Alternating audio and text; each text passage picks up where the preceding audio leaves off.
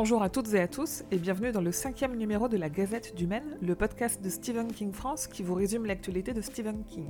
Je suis Émilie et je suis très heureuse de vous emmener avec moi en balade dans le Maine pour vous conter les informations de ces deux dernières semaines.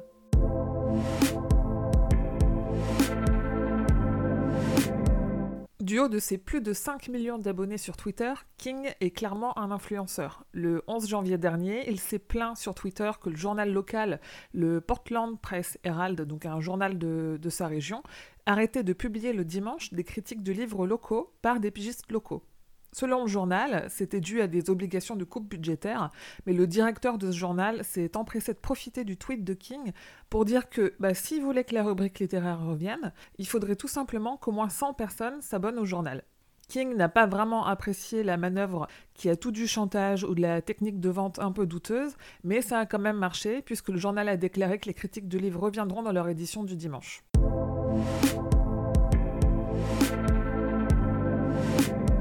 Cette année, la première adaptation de Cimetière réalisée par Marie Lambert fête ses 30 ans. À cette occasion, Paramount va ressortir aux États-Unis un Blu-ray 4K Ultra HD du film remasterisé avec évidemment plein de bonus. Il est prévu pour le 26 mars. Et en parlant de cimetière, nouvelle bande-annonce pour la nouvelle adaptation qui sortira sur nos écrans le 1er mai. Ça ne dure que 15 secondes, mais on a le temps d'y découvrir une Zelda qui promet d'être terrifiante. But sometimes dead is better.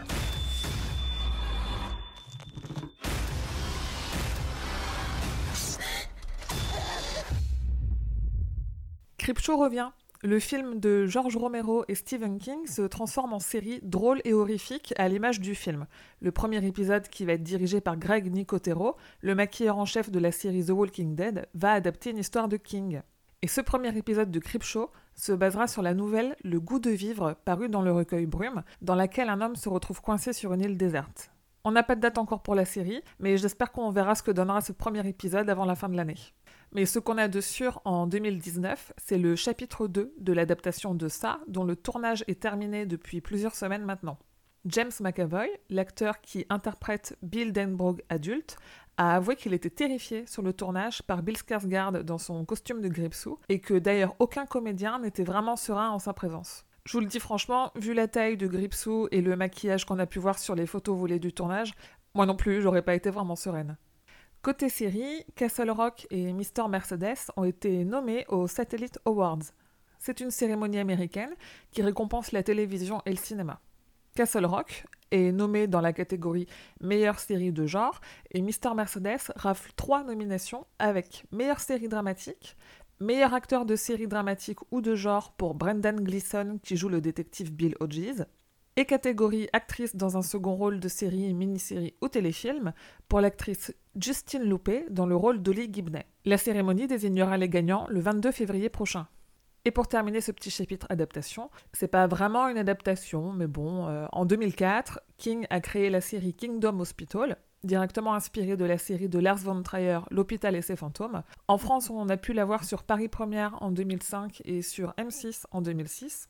En français, Kingdom Hospital n'existe qu'en coffret 4 DVD, mais un Blu-ray anglais non zoné, donc compatible avec les lecteurs français, vient de sortir.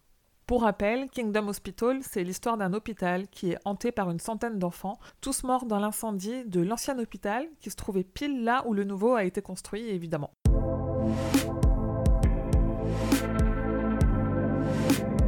Vous le savez sûrement si vous avez lu plusieurs de ses livres, puisqu'il fait beaucoup de références à la musique, Stephen King adore le rock. Tellement qu'il fait partie d'un groupe de reprises de standards du rock, les Rock Bottom Reminders, composé d'écrivains célèbres dans lequel il joue de la guitare rythmique. Pour la première fois depuis plusieurs années, le groupe se produira à Minneapolis en mai au festival littéraire First Avenue. Pour les chanceux qui seront aux États-Unis à ce moment-là, c'est une occasion inespérée de voir King sous un jour qu'on ne connaît pas. Le 17 janvier dernier, à Londres, s'est tenue une étude scientifique un peu spéciale.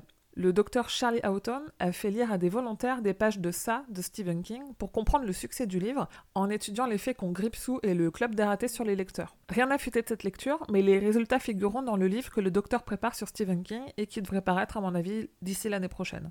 Et on ne déroge toujours pas aux traditions de cette gazette avec un petit point figurine.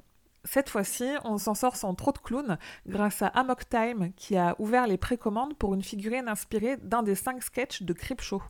Ils avaient déjà sorti des figurines d'après l'histoire Les Fêtes des Pères et d'après Un truc pour se marrer. On a désormais droit à la créature de l'histoire La Caisse, qui est vendue avec sa caisse. Les photos de toutes les figurines sont à retrouver sur le site et les réseaux sociaux. Et toujours dans la catégorie produits dérivés, Cavity Colors a sorti 9 t-shirts avec 3 designs différents inspirés du roman Carrie. Certains designs sont très cool et il y en a pour tous les goûts, du simple t-shirt au t-shirt de baseball en passant par le débardeur. Et parce qu'il fallait bien un peu de clown dans tout ça, Mersco Toys a mis en précommande sa version Diable en boîte de Gripsou 2017 qu'on avait pu apercevoir à la Toy Fair 2018 en juin dernier. Et puisqu'on parle de collection, les éditions PS Publishing se sont spécialisées dans les rééditions de collections, avec depuis plusieurs années de superbes éditions limitées de Roman King. Ils viennent d'annoncer qu'ils sont en train de préparer une édition limitée en trois volumes de la version longue du roman Le Fléau, dont les premières illustrations réalisées par Don Metz sont visibles sur notre site et sur les réseaux sociaux.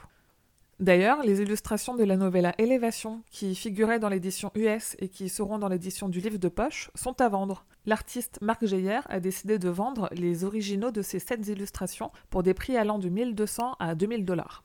Pour finir sur les livres, Andrew Roche s'apprête à publier aux éditions McFarland et compagnie son troisième livre sur Stephen King qui s'intitule Perspectives on Stephen King. Ce livre regroupe plus de 15 interviews avec des auteurs, des experts et des collaborateurs de l'auteur. Et d'après l'éditeur, cette collection d'interviews exclusives porte sur tout ce qui touche à King, d'analyse de ses meilleurs récits aux nombreuses adaptations, en passant par les thèmes récurrents de ses histoires. Et enfin, côté audio, un nouvel épisode du Roi Steven est sorti. Cette fois-ci, on s'attaque à Sleeping Beauties et la tâche n'a pas été aisée, les avis sont quand même plutôt partagés. Si vous connaissez le roman de King écrit avec son fils Owen, empressez-vous d'aller écouter le dernier épisode du Roi Steven.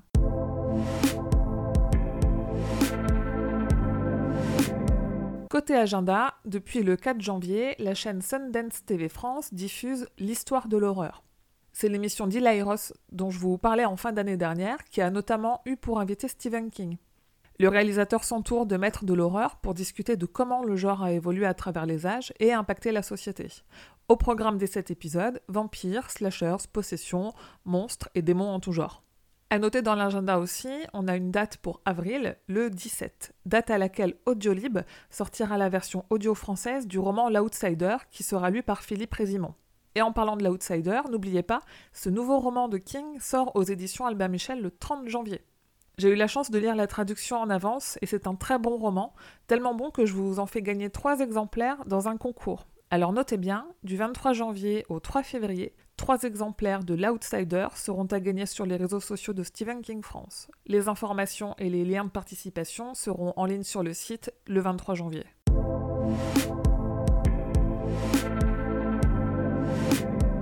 C'est tout pour l'actualité de King. Rendez-vous dans deux semaines pour le prochain numéro. Merci beaucoup d'être de plus en plus nombreux et nombreuses au rendez-vous. Comme d'habitude, vous pouvez trouver Stephen King France sur Instagram et Twitter ou sur Facebook pour échanger avec le reste de la communauté. Et rendez-vous sur le site stephenkingfrance.fr dans l'article de cette gazette numéro 5 pour avoir plus de détails sur toutes les infos dont je viens de vous parler.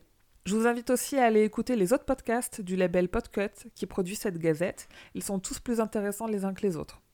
Et je vous dis merci et à bientôt, fidèles auditeurs et auditrices, que vos journées soient longues et vos nuits plaisantes.